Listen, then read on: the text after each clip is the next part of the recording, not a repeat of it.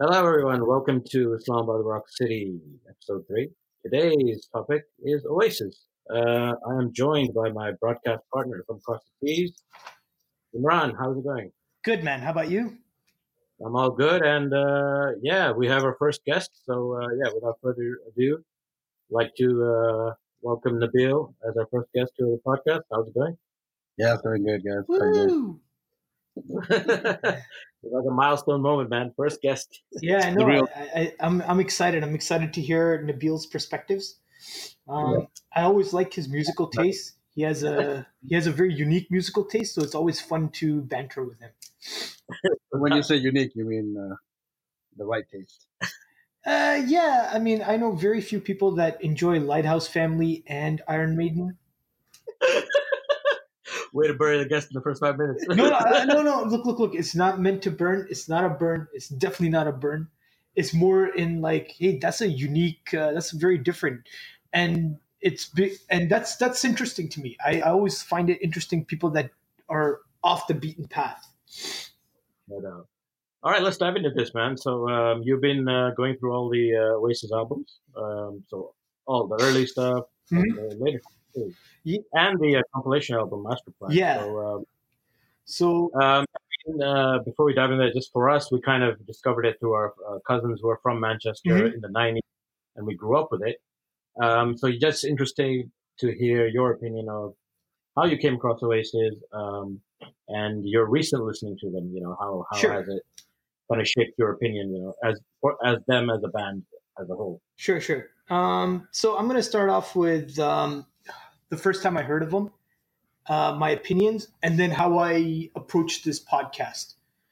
Um, the very first time I saw them, it was a commercial for a cereal, and um, they had just gotten off their second album, which is "What's the Story, Morning Glory," and it was massive. It was massive in England, and I think they were going on a big tour in the U- U.S. and they were advertising, and they tied it in with cereal you know, eat this cereal and you go see Oasis live.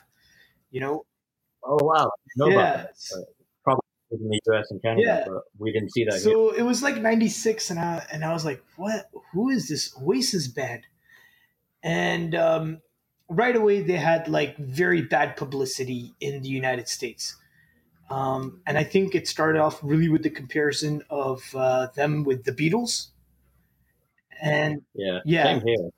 and i think you know the way it was promoted you know like uh, people found them off-putting as well. Um, both brothers they were really cocky arrogant.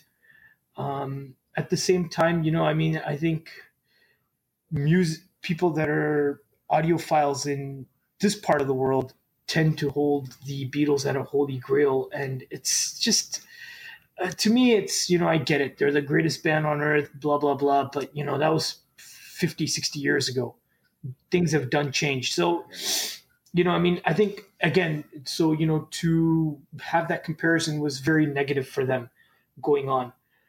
Um so and and and which leads me right into how i had to approach this podcast. So i had to approach this with a clear mind and no prejudgments you know like i can't say i don't care for them. Like i didn't really i didn't to be honest with you i never saw what the greatest what was what was the big deal. And um and i and i'll, and I'll you know as the podcast goes along we'll probably dive more deeper into that. So so as soon as uh, you know first initially i was listening to him at work and i was like well i'm really concentrating on work. I'm just this is just background noise. So i sat down and listened to all the albums no prejudgment. Um, i ignored the press and reviews and even tried to ignore my prior opinions and the third thing was that i really because i know for both you brothers it's a very important album it's a very um, you know I- I think you guys hold it near and dear to you. So what I wanted to do was like, man, I want to feel that magic that you guys felt when you listened to this, you know? And I wanted to experience them the way you experienced them. And, you know, as a 40 year old guy, and then you probably guys experienced it as like 17 year olds, and you know, I think respectively 14 or 13 years old. So you know, it's it's a bit different, right? It's a lot more different than the way I would definitely experience it. But you know that's where I was coming from. So I literally, as soon as we started the podcast, I just got done listening to the master plan, and actually another single. Um, um, I think I believe the name of that single was uh, whatever. So I just got done. So, um, and you know that's how I went about this entire thing. Yeah, it's pretty cool. I'm I'm glad you whatever because I forgot Mhm. to mention that that, that to you. That songs, but um, wow, man, that's, that's pretty cool. Um, so in saying that, you went through the albums. Um, any highlights of like favorite album or Sure. just general kind of uh, you know, Yeah. songs that um, you liked? Something? I would say that my f- f- top albums uh, out of theirs is probably definitely maybe, um, and yeah, and this is gonna probably throw you off. My second favorite album. See, second and third is kind of weird. If we consider them in chronological order of albums, then my second favorite album would be "Dig Out Your Soul." But if we consider them all albums, because you know the Master Plan is a compilation album, so then the Master Plan would be my second favorite album, and then third would be Dig Out Your Soul. Yeah, Ah, that's interesting. I actually hate, and I hate that you know what? I as I said before, I didn't want any, and I didn't pay attention to their, you know, to their uh, reviews or anything. I just wanted to listen to it without any prejudice. What appealed to me? Ah, that's how it should be. That's how it should be. You Yeah, want to shape your own opinion just by the music and nothing else. Um, that's in saying that. I guess. Uh, do Yeah, you have any questions for? So um, I'll Uh, start off with Nabil. Um, you know, there's a very famous picture of both you brothers. I think uh, Ahmed is holding the guitar and uh, and Nabil's got the shades on, and it's a very uh, Oasis kind of. both you guys are supposed to represent Liam and Noel, and I wanted to ask you, Nabil, um, how how do you is is there like a bonding of a brother? Like a like both of you guys together did you guys share songs? Did you guys like you know um say hey listen to this track or listen to that track. Did you guys have like discussions about the albums all the time Well, first, uh, someone let my brother borrow Mhm. uh, What's the Story More in Okay. Glory while we were still in Saudi, just before we left. And I heard Wonderwall like briefly, Mhm. but I didn't really pay attention to it. So I knew I heard it there, Mhm. but I didn't really listen to it, if you know what I mean.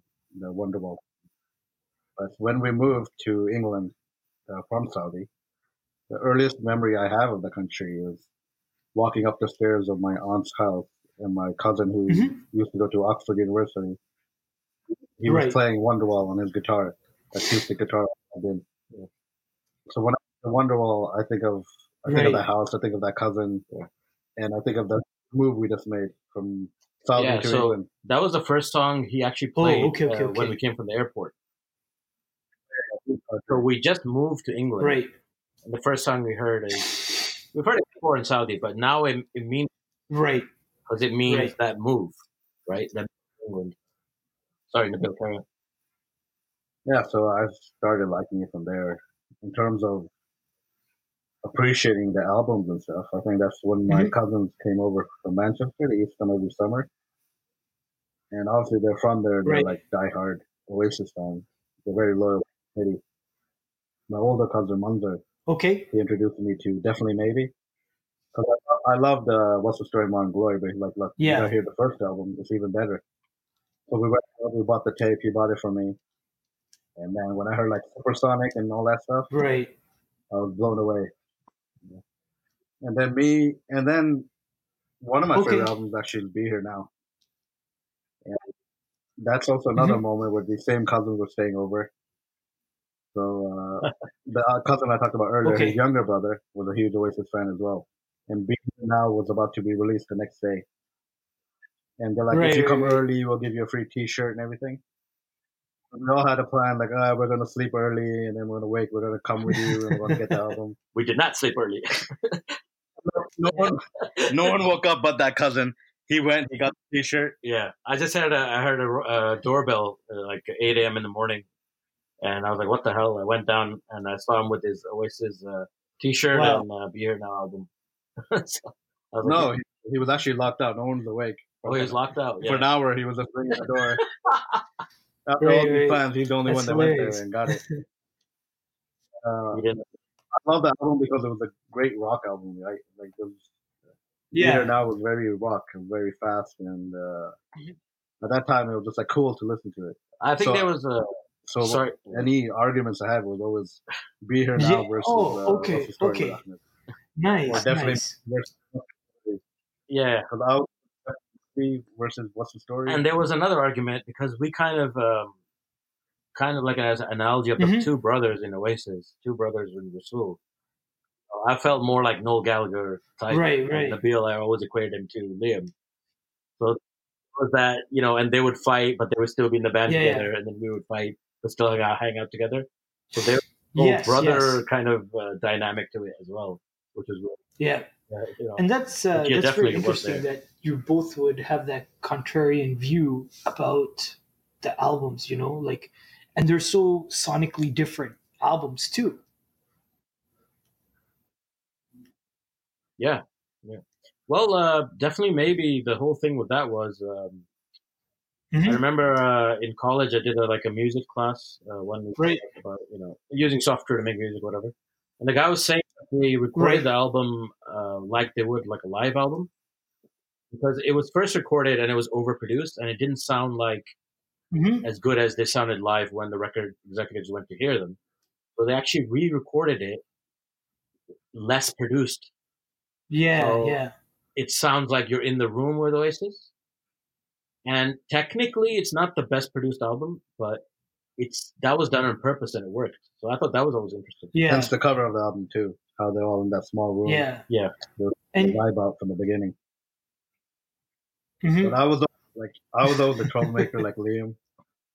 Ahmed was always the one who had to right, right, right. pick up pick up my slack. You know, like if guests came over, like I wouldn't come down and meet them, but he would have to come and spend like five hours with them. Yeah, I'll show up when I want, like Liam. You know, make an appearance in there. In saying that, there was a really funny moment in the, there was a concert in the UK, uh, like an unplugged kind of session. And uh, we were watching on MTV, Yeah. and Liam wasn't there. It was Noel Gallagher singing, and he was singing all the songs. And Liam was in the Yep. crowd, I remember that. drinking a beer, laughing. And later we found out Liam said he was sick, but he wasn't. He just wanted to go into the crowd and heckle his brother while he tried to do all the songs live. So I thought that was like something we would do as well. You know? right, Well, right. yeah, he was in the VIP Yeah. area in the top, and you can see him through the Yeah, drinking, drinking. champagne. Like he is not sick. You know what I mean? Like one of the and Yeah. you can see Noel Gallagher. I Like, sweating, remember. I remember Wonderwall. watching that as well, and that and and I think actually that performance was a hindrance to them. You know, um, I don't, and it's something you know, like yeah. either, I don't understand. Like, did they not care about breaking the U.S. because when they got there, like, um, you know, they had that shitty performance. I'd say, you know, at the uh, unplugged, and in addition to that, they it just seemed like you know, like they didn't care, which was actually about breaking breaking the U.S., which was actually pretty good because, you know. Um, I remember this one time. There's a I don't know if you guys remember Total Request Live with Carson Daly. Yeah. Yeah. Unfortunately. TRL, yeah. Yep, yep. So um, Liam showed up, and Liam's supposed to give the interview, and he was out of his mind, drugged up, bizarro. Like he was looking out the window when Carson's trying to get a, you know, trying to get him to talk, and he would just answer. Everything was bleeped out. You know, like you're like, what? What is wrong with this guy? Like, does he not want to promote his album in the U.S.? And I I guess he did- like, he, they're like a working working man labor like type of family. Like they just about music. Yeah. They don't want to do interviews. They don't want to like, travel. Just right, chill in the pub and play their music. But you can tell they're forced to do it to get their music out there. And, they, they couldn't hide it, right? It reflected in the interviews, in their appearance and everything. Noel tried to hide it, you know, but like Liam was just straight up like, oh, this is bullshit. But I'm going right, right. to do how I want. you know and again i want to add to this is that um, while you know while reviewing the albums you know i tried to be as subjective as i possibly can but the issue was that everything is really contextual and what i mean by that is the timing of oasis was so good that it made them, you know, that much popular. You know, I think um, it was a term uh, that was very popular in the late 90s. It was called Cool Britannia. Um, and Britain had become the cultural capital of the Anglo speaking world. You know, they dethroned LA and NYC. And, you know, it was that it was that time. It was just that time where, you know, they were uh, Oasis was there. Um, Brit, all of the other guys from Britpop were there. Manu was all over TV. Um, comedy was really good. You had the 11 o'clock show with Ricky Gervais and Sacha Baron Cohen, who are huge stars now. Um, it was, you know, and they, and they were so relevant. So, you know, I think it's, they made things cool again in England, you know, like they made England cool again. And it was just the timing, you know, it's so, they're, like you go back to definitely maybe it was such a beautiful album you know, was so optimistic. Um, and it was during the height of grunge. So, you know, I was listening to Rage Against the Machine, Soundgarden, Nine Inch Nails. So it was a fresh breath of air for me, I have felt. Yeah. That being said, did they, like, we, obviously, we didn't live in the US, like, uh, in Canada, mm-hmm. we did at that time. Uh, in, did they really break, or, like, how popular were they, like, out there? And you know what? That was a funny question. I was going to ask you the same question as well. Like I feel like it's half and half. They kind of broke, didn't Yeah, I would have to agree with you guys that this was like the most weirdest anomaly ever. You know, um, and again, you know, uh, they were in England. They were considered godlike status, and um, as opposed to the U.S., we just didn't get it and uh, I don't think they broke as much as we possibly like to think they broke. Mm. Over here as well, it's like uh, there's a contradiction. Is like Oasis was huge at the same time the Spice Girls came too, right? Yeah, yeah, so yeah. Those two were like the biggest bands in England. Mm-hmm. Blur was there. Blur. Yeah. Blur, yeah, Blur was there, but like Oasis and Spice Girls were the two hottest things. Right, right. Like, so it was like kind of like cool. Like if you hated Spice Girls, like oh, I'm gonna listen to his voice. It's just to like you know pick a side and show it, I'm not a uh, you know like a girly boy or something, you know. Not a pop or pop head or whatever. Uh, continue, Nabil, um, how do you uh, feel about the later albums uh, after uh, the year now, which is one of your favorites? Yeah, they were mostly garbage. That's like I apologize. I'm back. Uh, so yeah, as you were talking about Spice Girls as well. Um, I, I, I mean, what did you guys think of Blur? I them. I liked them later though. At that time. Mm-hmm. Okay. Okay. So okay, so it's so you had definitely picked the no side doubt, of yeah. uh, you know um, Oasis, the Southerners versus the Northerners, and uh, no, no, it was more like uh, Blur were more pop at that time. Blur were kind of cheeky, and uh, you know now you when you grow up you understand its irony most of it, right? Yeah. But at the time we were just like, what is this corny pop band, you know? Yeah. And uh, Oasis was the cool thing to listen to, you know, like mm-hmm. edgy. Yeah, edgy. Right. That's the word. And we were, like we said, we were related to the brothers. Yeah. We personally relate to the brothers. Right, right. They they kind of like mirrored our personalities. Nice. Ironically. Yes. So it was it was more it was more like it, it was more like you guys felt like it was a uh, you could relate to them as a band in a more uh, personal sense.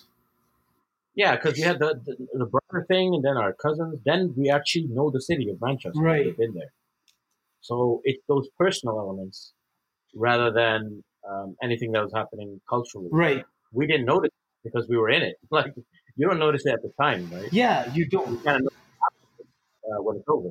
So, um, you know, especially the young kid, you just listen to music. You're not yeah. really, you know, this is the, the, age of internet was just starting, more right. or less, you know. So it was a whole different thing. Like you just listen to music in your room. You know? For me, it was more uh, more of a escape. Mm-hmm. Moving from Saudi to England. Uh, yeah, that's too. I hated right. that move. I miss Saudi every day. And two things that probably kept me busy were uh, music and uh, Liverpool FC yeah. football. You know, those things that just like dive into to uh, Deal with the deal with the move Yeah. and deal with Right. the whole uh, you know Mhm. extreme differences that I was facing every day. culture Yeah. shock, more or less. you know. Yeah, I was like 12 years old when I moved. Right. So it was a way of fitting in with people and a way of like getting along with everyone, but I also enjoyed it. Like I generally just loved Right, the music at right. that time. Which is really odd because you're dealing with a cultural change, and this is the most quintessential British thing you could probably do is listen to Oasis. Right, yeah. And the other thing is they were just that damn good, Yes. you know. Mhm. Which, uh, which I guess uh, I want to throw out to both you and Nabil. When you look back at it now, how good were Oasis as a band?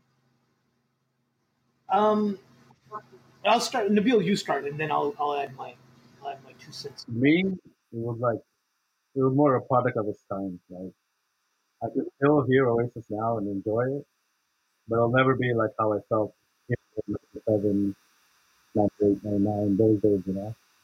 Like some of the songs are very dated, but they definitely have like classics that I rate highly. But they don't have like, like any master songs. They have a lot of great songs, you know. Right. They're like my favorite group of all time is Guns N' Roses. hmm Guns N' Roses had epic songs, Yes. and then they had good songs too. Oasis, I just felt had very good songs. They didn't have anything that blew your mind, like how they produced it, and musically, or Right. lyrically. Like nothing blew my mind. I just loved it. man. Right. So that's why it falls short for me when I look back now. Like, hmm Iron Maiden and Guns N' Roses, they have a lot of like epic things that make you really admire their skill set. Right. Oasis had simple chords. Yeah.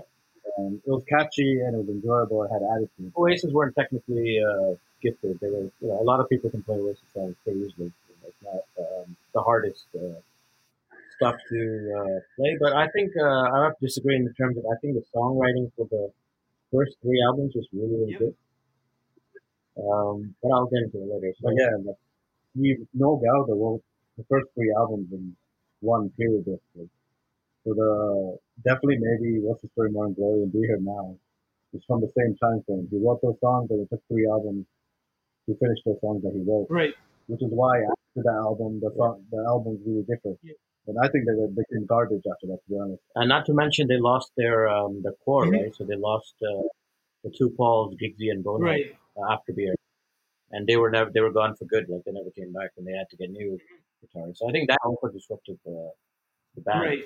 Um, Heathen Chem- Chemistry was probably the only other album I actually like after Be Here Now. Mhm. The Other other ones, maybe I like a song or two, but I I didn't like the direction they went to. same for me, exactly. So, Um. so, uh, Right. Uh. so man, yeah. How do you feel about it? Like you yeah. listened to all the albums kind of uh, in the next last two weeks. Yeah. right? So it's all. Actually, the last In your head, last two days, so it's very fresh in my head. Since yesterday I started, and I went from, you know, definitely maybe all the way to the yeah, and you know, I mean, and the reason being again is because it's something that you guys feel very strongly about, and I would say, you know what, I want, I don't want to come here as a hater. I don't want to come here as something with someone that has a prejudgment. Just you know, hey, let's listen to this stuff and let's see what what clicks and what doesn't click. Um, and the thing was, I listened to it exactly the way you guys did. You know, like take out the li- linear notes inside the tape and the uh, CD album, look at the lyrics, see who made the tracks. Like I listened to it like that, right? So I'd say lyrically, some of the stuff is genius. It's really genius. It's you know, it's it's very um, when um, when um, Liam writes about it, it's very sparsed out, and you kind of have to, you know, you know, you kind of have to make sense of whatever it is and what it what it means, what it doesn't mean. Um, but at the same time, like some of the stuff, and you know, again, that comparison to the Beatles, you're like, man, that just sounds like you just straight ripped it off from the Beatles. You know, it, Well, you know the funny thing is they were called Rain, which is a Beatles song in Right. the video. Uh, the the band Right. name was that, you know. So, and I, there's several other instances, but I don't want to Yeah. get into that right now. But you're right. So Yeah, that's fair. that's how I felt. Like some of the stuff was very strong. I think when you know Liam is the principal songwriter, I think when Liam just you know lets it flow and says okay just be yourself just do what you know what to what to do he makes brilliant they make brilliant music when they go out and try to be the beatles that's when they make terrible music Liam, did Liam write a lot of songs? Uh, no, he didn't. No, not in the first three albums. i'm You sorry no Noel? i'm no sorry no liam liam yeah. Oh, yeah, yeah, you're right. You're right. He's um, yeah, he, that's that's the thing about Oasis that I feel that he kind of couldn't continue Yeah. his songwriting uh, from '97 onwards. Like, like what, going back to what Nabil was saying earlier that the first three albums were from '94, '97, but they're all kind of written in the same Mm-hmm. Yeah. time. Uh, some of them were later, so. You know, a lot of stuff in beer now was uh, stuff that didn't make uh, what's the story, Right. you know, that we find out later, the Gallagher brothers.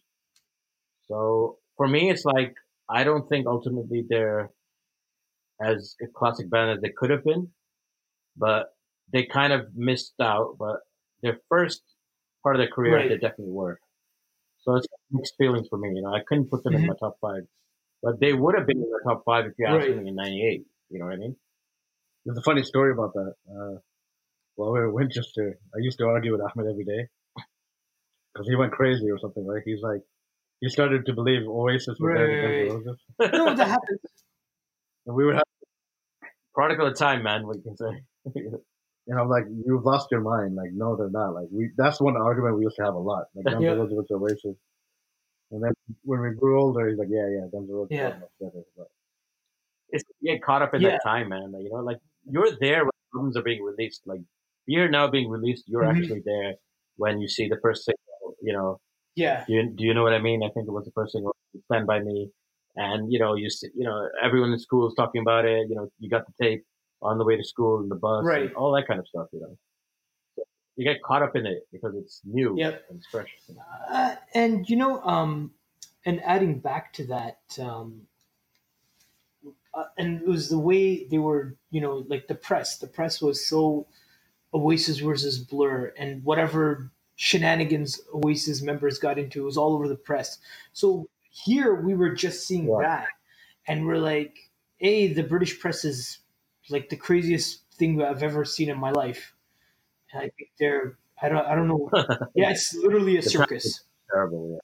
you know and Yeah. um, b it was less about the music and more about their shenanigans Yeah, it probably hurt Yeah. them in the long run. You know, uh, here they had the bad press, like uh, you know, the, they had their critics even in the UK where they were so big. They Yeah. still had their critics. um go on i'm sorry Uh, saying that, I just wanted to quickly uh, ask you and ask, just go around and mention what our best five uh, Yep. tracks in order are um, sure before we move on. So uh, start with uh, Nabil. Uh, yeah, so Nabil, what are your five best Oasis tracks in order? ah, that's a hard one. Uh, the number one's always going to be the number one. The rest you can mix around and maybe even interchange with each other. But Mhm. Wonderwall is my favorite song. Just the nostalgia of it. And it's a great track. You know, it always takes me back. Like, I remember getting Starbucks in, uh, in Canada when I got this new job, like a couple years ago now. And they played Wonderwall, and suddenly, like, I just felt like, you know, I was at home, Right. you know. It, it reminds me of home. It takes me to that place, and it's such a great song, too, you know. So Wonderwall is easily my favorite. Um, after that, no order, Mhm. probably Supersonic, Cigarette Alcohol, Roll With It, and uh, Don't Go Away from Be Here Now. But I said those can- I can interchange with any other song, but Yeah, yeah. But top of my head, those Sure. are probably my favorite five. Good man. Uh, Imran, Okay. what about you? Uh, so i'll name these few and so you know i mean you guys might think like whoa that, how did you come up with that? But again this is what got to me. I did i, I will mention that i did have like a best of collection um, and it's i've had it for years right? So some of those songs these, some of these songs come off from that but then when i heard them on the album so you know it's just it spoke to me. So for me the number one was sunday morning call um, I- yeah oh i've always loved that that's always Yeah. like that was really, I know. As uh, I'm doing deep cut, left field, Nabil type stuff right now. He is uh we met with another guy in Saudi Arabia. Yeah. If you remember him, Khalid Hanif. Yeah, yeah, yeah. He used to talk about that song all the time, and we're like, "What the hell are you smoking, man? That song sucks." It was yeah, it wasn't I- bad, but we used to make fun of that song. That's the only reason I'm laughing, not because you chose it. Oh wow, wow, that's funny. That is Even though I'm a huge Noel Gallagher fan, but anyway, sorry, carry on. So Sunday morning call. One, Uh, Yep. Uh, number two is Live Forever. ah, nice, nice, good choice. Uh, number three is Acquiesce. Oh yeah, yeah, yeah, Uh, we love that too. yeah. Um, so number four and five, did I had to put them at the same, you know, at the same kind of um, level. Not level, but I had two songs for each of them because there I can't decide. I just couldn't decide. I was like, No oh, both No songs. order. We just went the best five. It doesn't have to be, so that's fine. Yeah, yeah, no, no, I'm that's saying, and I know it's not in particular order. For me, I just could not decide, man. It was so good. Both of them, all four of these songs are so beautifully well written and so such great songs, and they just appealed to me in certain ways, right? Um, number four was "Don't Look Back in Anger," and uh, "I'm Out of Time," and fifth was "Wonderwall" and "Whatever." Okay, good choice, good choice. Yeah, no doubt. Um, I guess I'll do mine. Uh, for me, yeah, yeah, "Don't Look Back in Anger" is my favorite, which uh, always okay, Uh, and then in no particular order, uh, Live Forever, Champagne Yep. Supernova, Wonderwall, and nice. Supersonic. Nice, nice. Yeah. So I can see both of you guys did pick uh, a lot of the songs from the first two albums. Uh, yeah, well, I mean, for me, it is the first two albums. I mean, Nabil had one from the third one. Don't go. Okay. Yeah. Yeah. So that's that's very interesting. Uh, and I guess uh, you know, like I said, I mean, I was listening to this band like uh, Yeah. After Be Here Now, I kind of I don't think there is a great song. I mean, I like um I like uh, Hindu Times and uh, Mhm. Crying Your Heart Out. You know, little by little stuff like that. yeah, And And of being all great Right. songs. so there's a few good songs there, but I don't. Songbird. Songbird was a good song. But Mhm. I don't find them at the level of these, the first three albums. Uh, personally, Okay, that's just my thing. right, right. That's good. And, and, and you know, like when I was writing this down, I was like, oh, what's my favorite five songs? And you know, I was going back through my notes, and I was like, ah, you know, I like this song, but oh, this this one's equally as good as this one. Uh, so you know, like I said, I mean, it was uh, I didn't listen to like obviously a lot of the songs from What's the Story, Morning Glory were on the radio all the time. Mm-hmm. But like, going back, you know, their latter albums, nothing was on the radio. So Oh, okay. that kind of helps. That kind of helps. You just kind of, you know, and I think I had started, I stopped listening to radio by then anyway. Like I was, I was on Ahmed Rasul mode and just listening to albums from beginning to end, you know? So I was like, oh, you know what? I just ignore that. I just listen to the hits. Yeah. And that, that, that helps. Also saying that, I think the one of the biggest disappointments I ever had in my life to do with music was when uh, Standing on the Shoulder of Giants came out. Came out. hmm That was such a disappointing album after being Here Now. Yeah. Yeah, that was like uh, Terminator 3 or, uh, you know, I won't go into other pop culture references, but that kind of let down. Like the It's a hype letdown. of it, you're so hyped, and then Hype, suddenly this garbage comes out. Right, Right. right, right. You know, and funny thing is, it has my the worst song that they've ever like. I literally hate this song, and it has my favorite song on that album.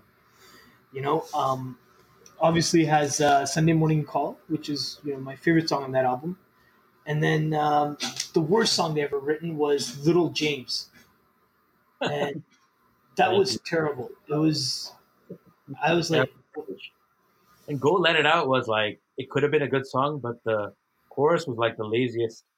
It's- yeah, It's like, go let it out, go let it in, go let it out. It's like, man, you really worked on the song songwriting there, didn't you? it's like, yeah, yeah, yeah. Now, just rushed out. he's rushed. They didn't care. It Yeah. just- I, you There was know, no heart in that album. There was Yeah. no heart. they Yeah. lost their chorus, man. Remember, these guys were all friends. Like, uh, they lost their two guitarists. Let's not forget Yeah. that. I mean, those guys were friends with the Gallagher brothers from, I guess, childhood. Right. So I think that has a lot to do with it, which no one ever mentioned. So I think it has a lot to do with it. Yeah, I think you're right in one part, but um, and this was funny thing. It was um, I went back and um, read an article by uh, Chuck Klosterman. Uh, he uh, about Oasis, and he was like one of the foremost American um, journalists. That was he really dived deep into you know Oasis versus Blur, and he's a Oasis fanatic. I shouldn't say fanatic, but he enjoys Oasis. And uh, he was reviewing, he was um, asking um, uh, uh, Noel about this album, uh, "Standing on the Shoulders Giants," and and it's this is it's going to lead to a question that I have for both of you guys. And Liam said I should have never. I mean, uh, Noel said I should have never recorded that album. I should have never done that. I should have taken some time off, reflected on stuff. But Liam was in such a rush to make a new album, make more hits, make a more, you know, commercial thing. It was to you know it was in the Money. Yeah, it was in pursuit of money, and and it comes back to what I was going to ask both of you guys. And in retrospective, and I know Nabil is one of your favorite albums, but I really did not like "Be Here Now," and I didn't like "Standing on the Shoulders of Giants" either. And going back, the reason and both albums were definitely made in like in the pursuit of money and there's a lot of things about the band where you can kind of tell that they were really pursuing money.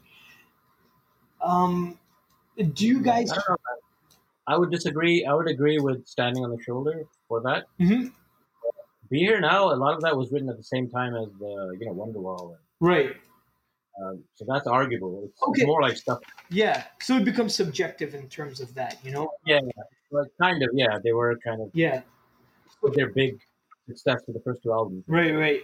Um, so, do you feel that sometimes to fans they did a disservice? Yeah, for sure. Yeah, I do. Yeah, definitely. I I was personally let down of uh, Mhm. Children of Giants. I took it as a personal assault. Like, what is this?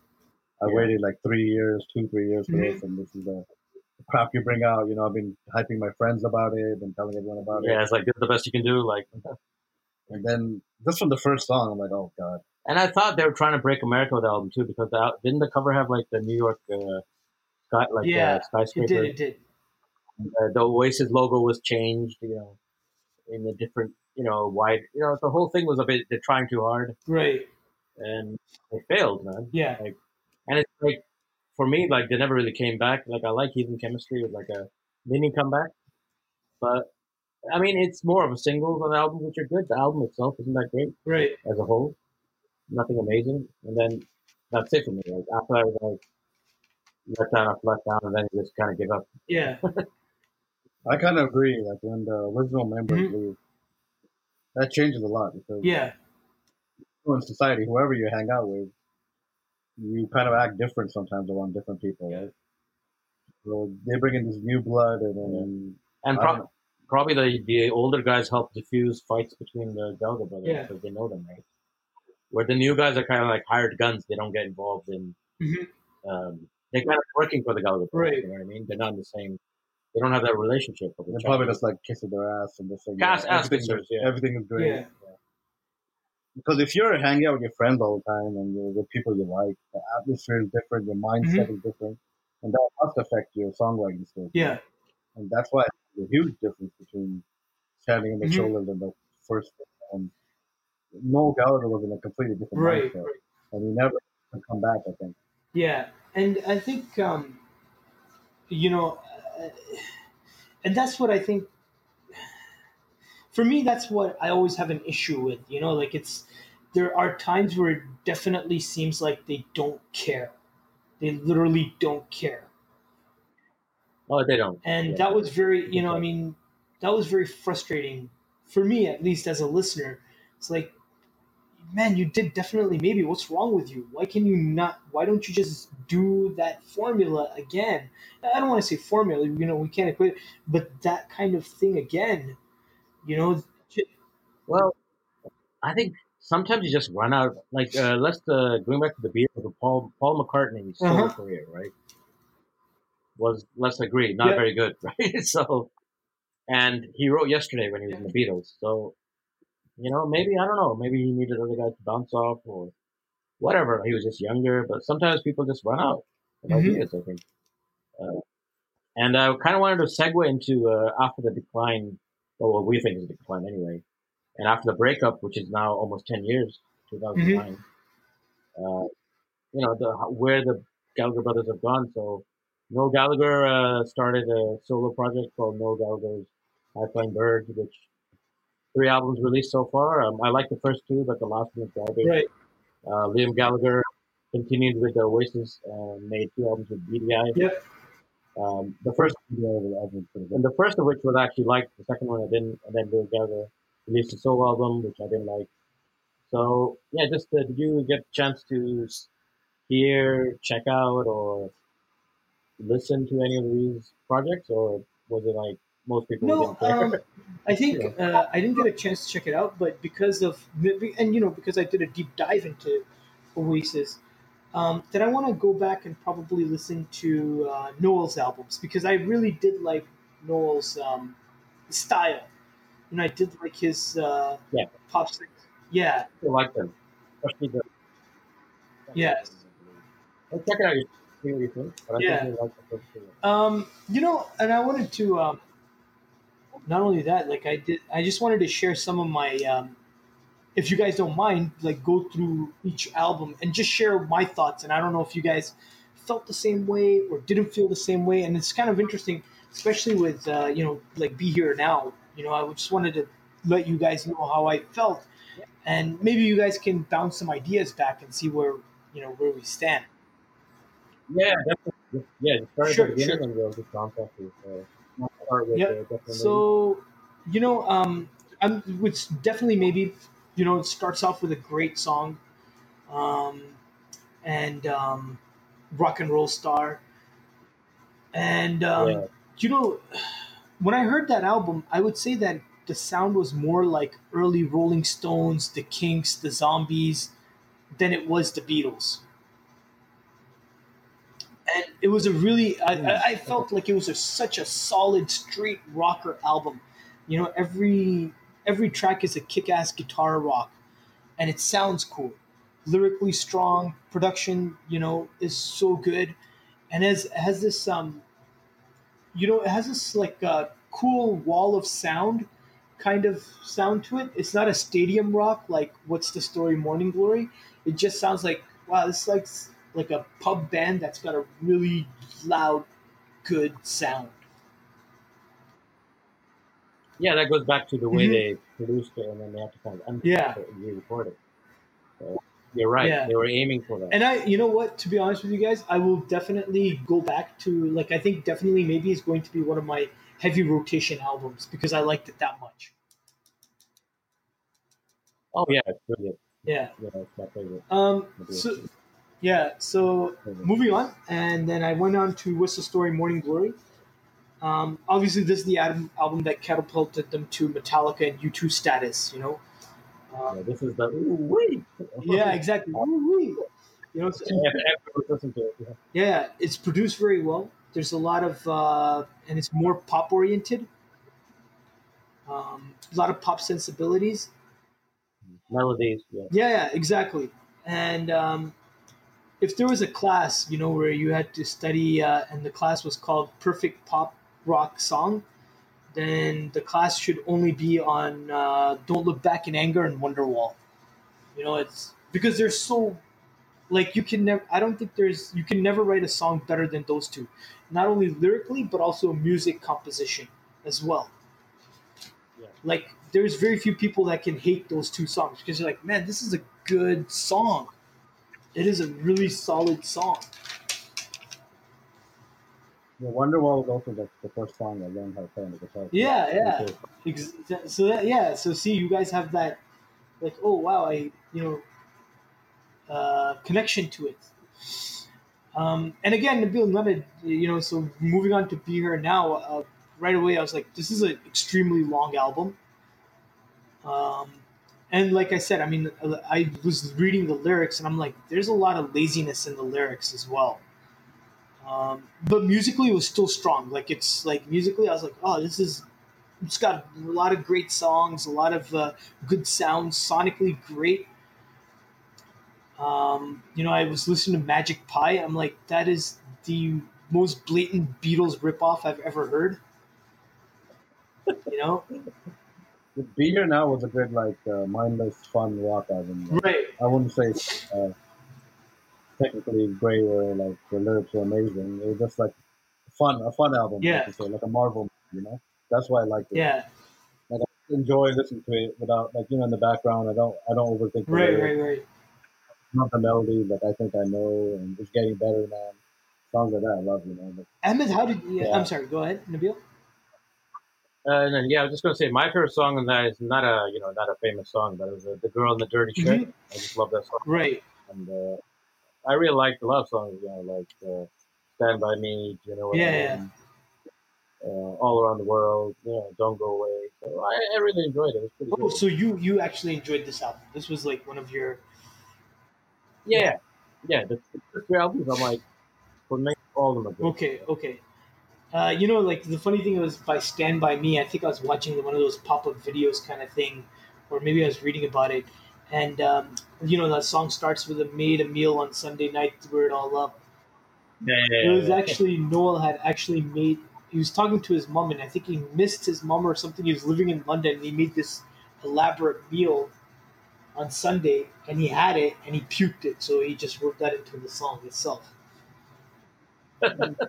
okay. So you know, it, it- again, it's, it's you know, it's like his strange songwriting way of doing stuff. There's a story in everything, right? Yeah, absolutely. I guess uh, that's for most Yeah. good songwriters. Stuff from real life. I'm gonna put it in. Yeah, and for me, I think uh, "It's Getting Better, Man" was like one of the most underrated songs on that album. I actually didn't like You that didn't- song. okay. Sorry. No, no, no, no apologies. You know, I don't like "Be Here Now" at all, so I can't, uh, I can't really, uh, no apologies. It's, again, this is a very subjective kind of, you know, analysis. As yeah. So what appeals yeah. to us and what doesn't. Um, and I think we've talked about standing on the shoulder on the shoulders of giants, you know, as much as we can. And you know, I've never. This is an uh, you know this is an album where it's like should have never been recorded, and it's you know.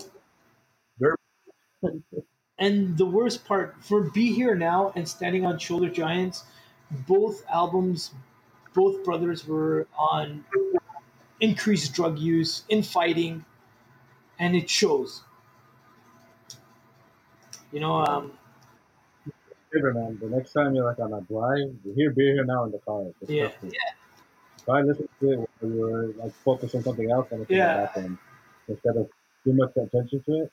I think yeah, and you know what? I, I liked it sonically. I was like, it's still strong. You know, it sounds good. It sounds really good. Um, standing on the, sh- sorry. That I, I always liked it. Sorry, yeah. Be Here Now, I always listen to it like travel to work or travel, travel Right, to right. university. I was a kid, even like listening to on the way to school. The road. It was always like a the road. road road album for me. Like it was just Mhm. something like I wouldn't lie down and listen to it. It's not that type of album. It's like on the move. You get yourself hyped up for the day. right. So yeah, so I would have to say, and then moving on, you know, like this is, you know, I mean, it, I know Ahmed liked Heathen Chemistry. I wasn't a big fan. Um, you know, Hindu Times again, great song. Um, you know, uh, Hung in a Bad Place is a great. I liked it. It was a straight rocker song.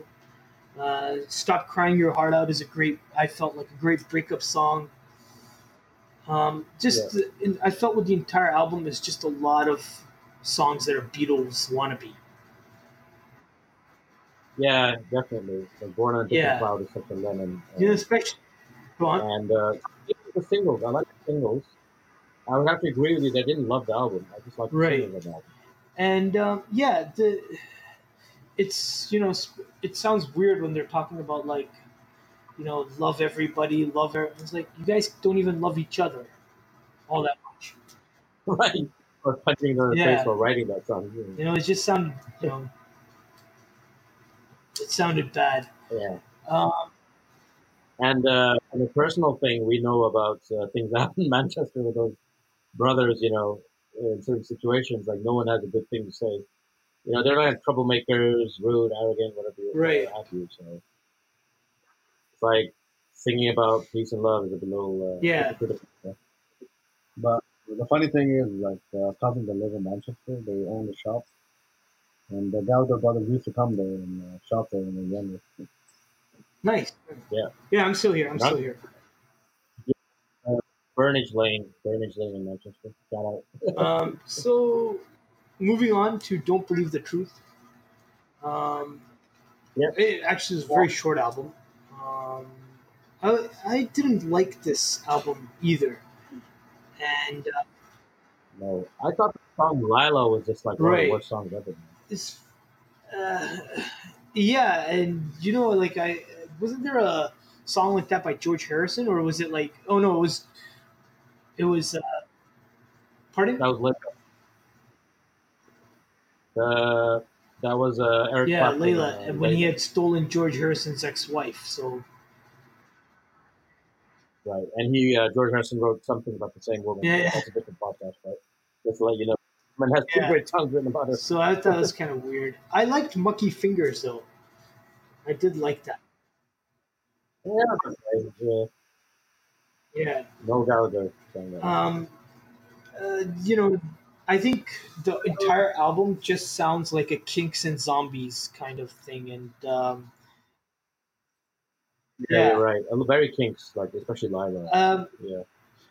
Um, I think I only have one song really. Right. The importance of being idle. Uh, Noel Gallagher. Uh, um, so, uh, any other thoughts on that album before we move on? To no, um, Your- it's actually is a. I felt my personal opinion was that it was a huge disappointment. Like, yeah, it's like Yeah, two bad albums in a row. If we take our consensus, you know, for me it's three bad albums in a row, but it's you know two bad albums in a row. Um, Okay. So moving on to dig out your soul. Um, again, this you know, like I think I mentioned this earlier.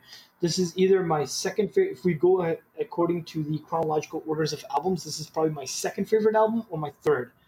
If we do all the albums, and um, so you know, it's uh, going back. You know, don't believe the truth. I just felt like it was a derivative album. This album is back to the Oasis sound. Uh, it's not the over the top grandiose of the second album. I thought it was garbage, man. I disagree hundred percent. I don't know you. I like the shock of the lightning. Yeah, th- yeah, there's yeah, Yeah. Okay. and you know i'm out of time is on this album so i was a big fan of that song and there's a lot of rocking elements on dig out your soul and i was like oh it's back to the you know the first album. They really sounds good. It sounds awesome. I was pretty impressed with that actual album. And You might have been Yeah. on- i might have been the only one. So i would say that this is probably going to be on my um, rotation again. Like you know You you heard it recently, First right? For the first time. yeah. Yeah, that makes so i a never yeah. And like yeah Yeah, that makes. Yeah. So, and I wanted to add, like, I didn't read the press. I didn't, you know, I didn't come with the same kind of feelings. I tried to keep all that out and just, Yeah, just listen exactly. to it. Like, what could, what appeals to me. Um, and you know, it's again, it's a great rocking elements, and um, yeah. fair enough. So. Like um, like and then finally, the final album, which I literally just got done listening to before I got on the podcast, was the Master Plan. And um, you know, uh, that wasn't the.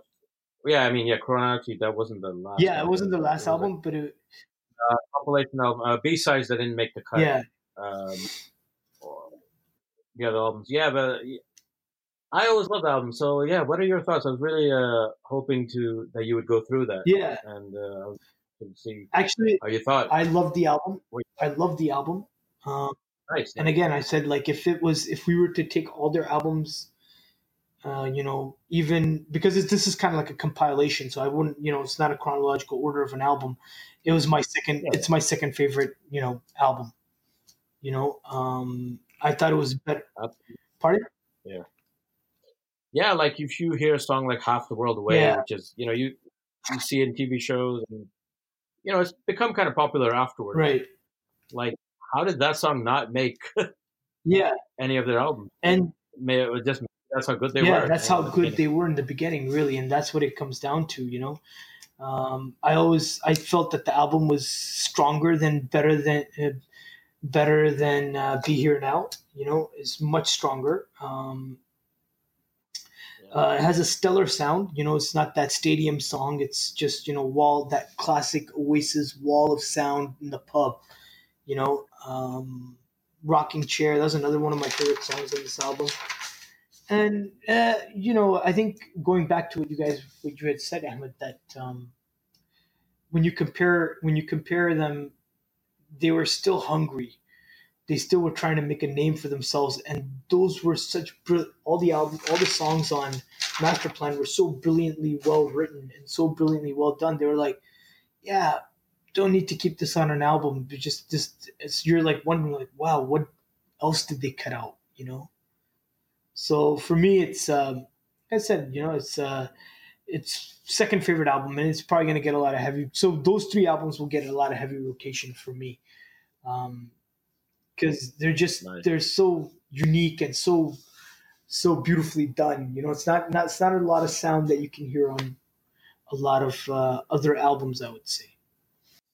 Excellent, mm-hmm. man. So, uh, yeah, I'm uh, glad you uh, kind of enjoy Oasis. Uh, I guess the last question I had for you was um, you listened to all albums recently, um, but growing up, were you a fan, casual fan, uh, hardcore fan, or you just missed it completely? Or um, what was it like? Um, yeah. You know, a few years ago about Oasis. How did you? Were they in your you know collection already, or like what was the experience as a younger Imran going through Oasis? Um, well, uh, when they initially came out, um, I was I didn't know what to make of them. Um, I had gotten uh, into Blur before I got into them, and I liked Blur. I thought Blur was pretty uh, pretty good band. Um, Blur went on to make you know uh, you know they split off and they did the Gorillaz thing, and I loved Gorillaz And um, yeah, they yeah, yeah. you know the thing with the Oasis was their the scene that they came out of was more important to and which is a bigger influence on them was probably more important to me than them itself. And it was latter part of my life like probably in my early 30s mid 30s when i was like oh these are good like the you know the hits. I was like those are good songs. I've always liked wonderwall. I've always liked you know um uh, was the uh, other thing uh, you know, Don't Look Back in Anger. And they were always great songs. And then when I got their hits and I started to listen to their singles, I was like, oh, this is like some pretty solid stuff. They were really good. You know, um, uh, Noel's a really good writer. So that to me, that I think looking, you know, I was never a fan. So, you know, had it, has this made me a fan? yeah, I guess you know, still a casual fan. I wouldn't call myself the greatest fan, but you know, um, it's made me say, ah, it's, it's something more to listen to. Oh, that's good, man. That's uh, yeah, pretty cool. Okay, uh, I think uh, from my side, uh, I don't have anything else for anybody. Uh, anyone else? Uh, Nabil, any other thoughts, questions?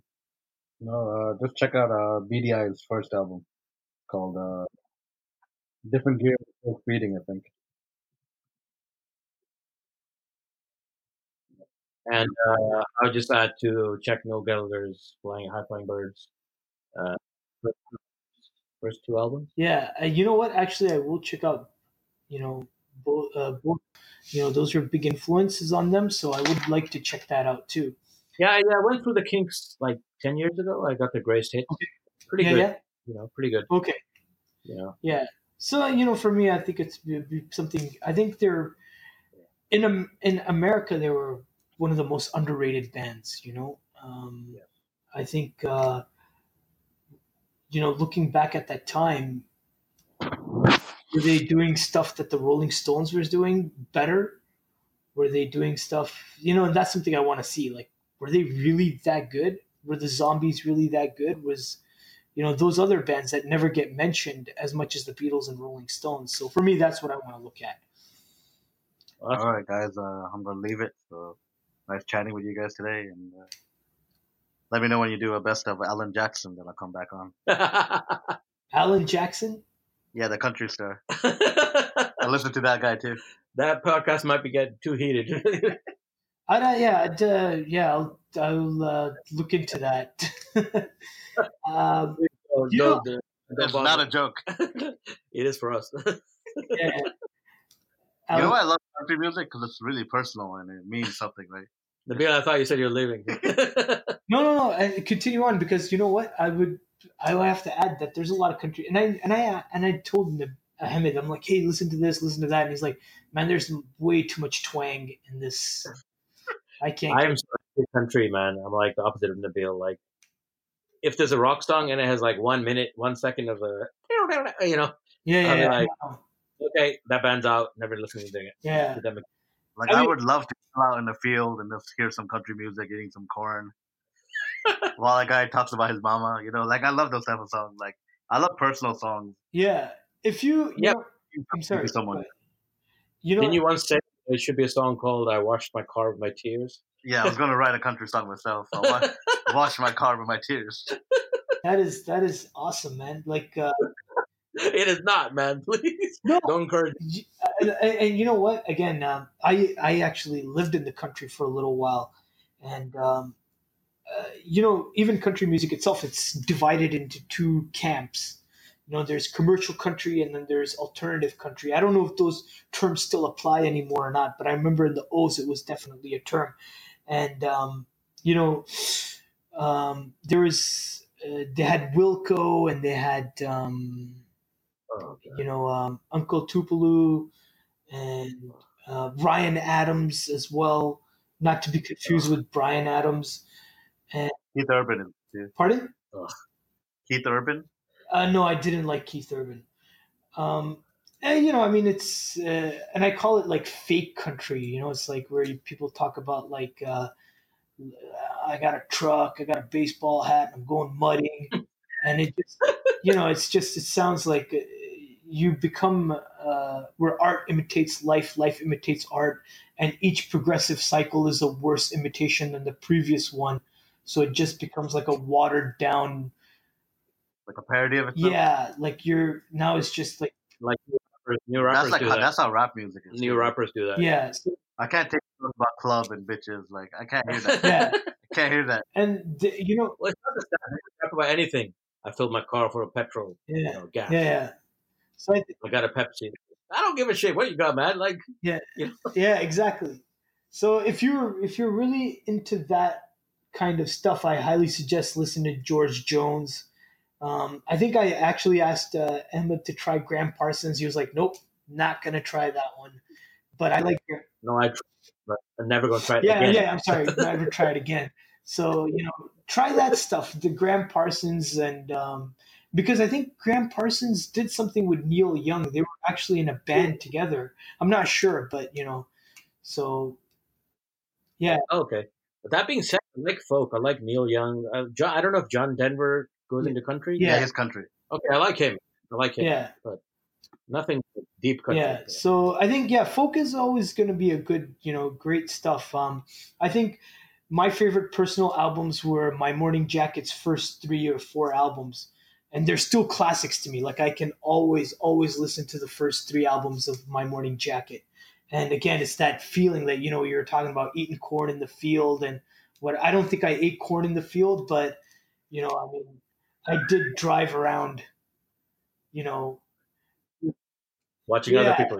and it was funny because at the time I was listening, you know, and I'm gonna and I'm gonna segue into something really funny as well, and back to our Oasis, you know, thing and the scene that they came from, which is called the Manchester scene.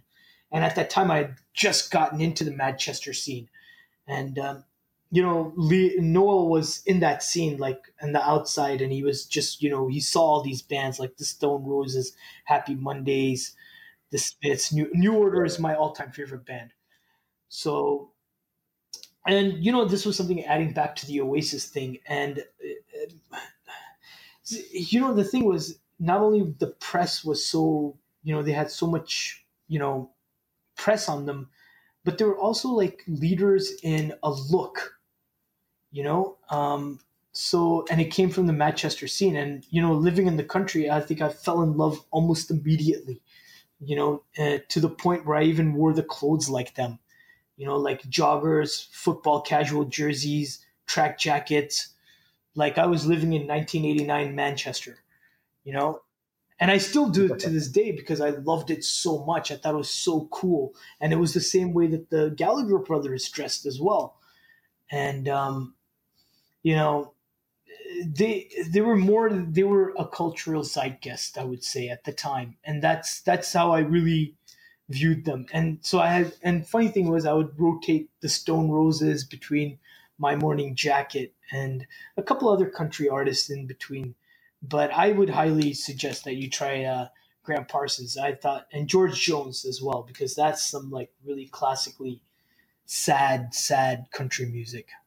All right, man. Uh, I think we'll yeah. uh, we'll leave it there. Uh, thank you, guest Nabil and uh, Imran. It was a pleasure, and uh, we'll do this thing again. Yeah, I hope uh, I hope uh, Nabil comes back again. You know, like it was fun uh, throwing some ideas around him, and you know, uh, and I just wanted to add that there was a couple of questions I had prepared for Nabil, but you know he was able to answer them while he was answering or giving his perspective on stuff.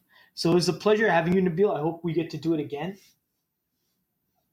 Yeah, yeah, well, definitely. Uh, maybe a Guns N' Roses or Iron Maiden one. You, you know, um, and I just want to throw this out there. Um, I would love to review my only one and only copy of Iron Maiden albums. It was a bootleg, uh, Seventh Son of the Seventh Son. And uh, you know, uh, oh. if you don't mind, I think it would be kind of cool. And like I said, I mean, I don't want to, you know, I, I, I, I do make fun of you for liking Iron Maiden, but and I want to be perfectly clear, I'm going to do this with no prejudgment. You know, ignore the reviews, ignore the press, ignore everything, and just say, okay, let's just listen to this album. What do I think of it? The best way to be, man. The best way to be. So yeah, that's the best way to do it, and that's that's what I wanted to. Do. On that note, everyone, uh, thank you for listening. Uh, this has been Islamabad Rock City. Uh, we talked about Oasis, and we will be back soon. So look forward to our uh, next episode in 2019. Peace. We're out.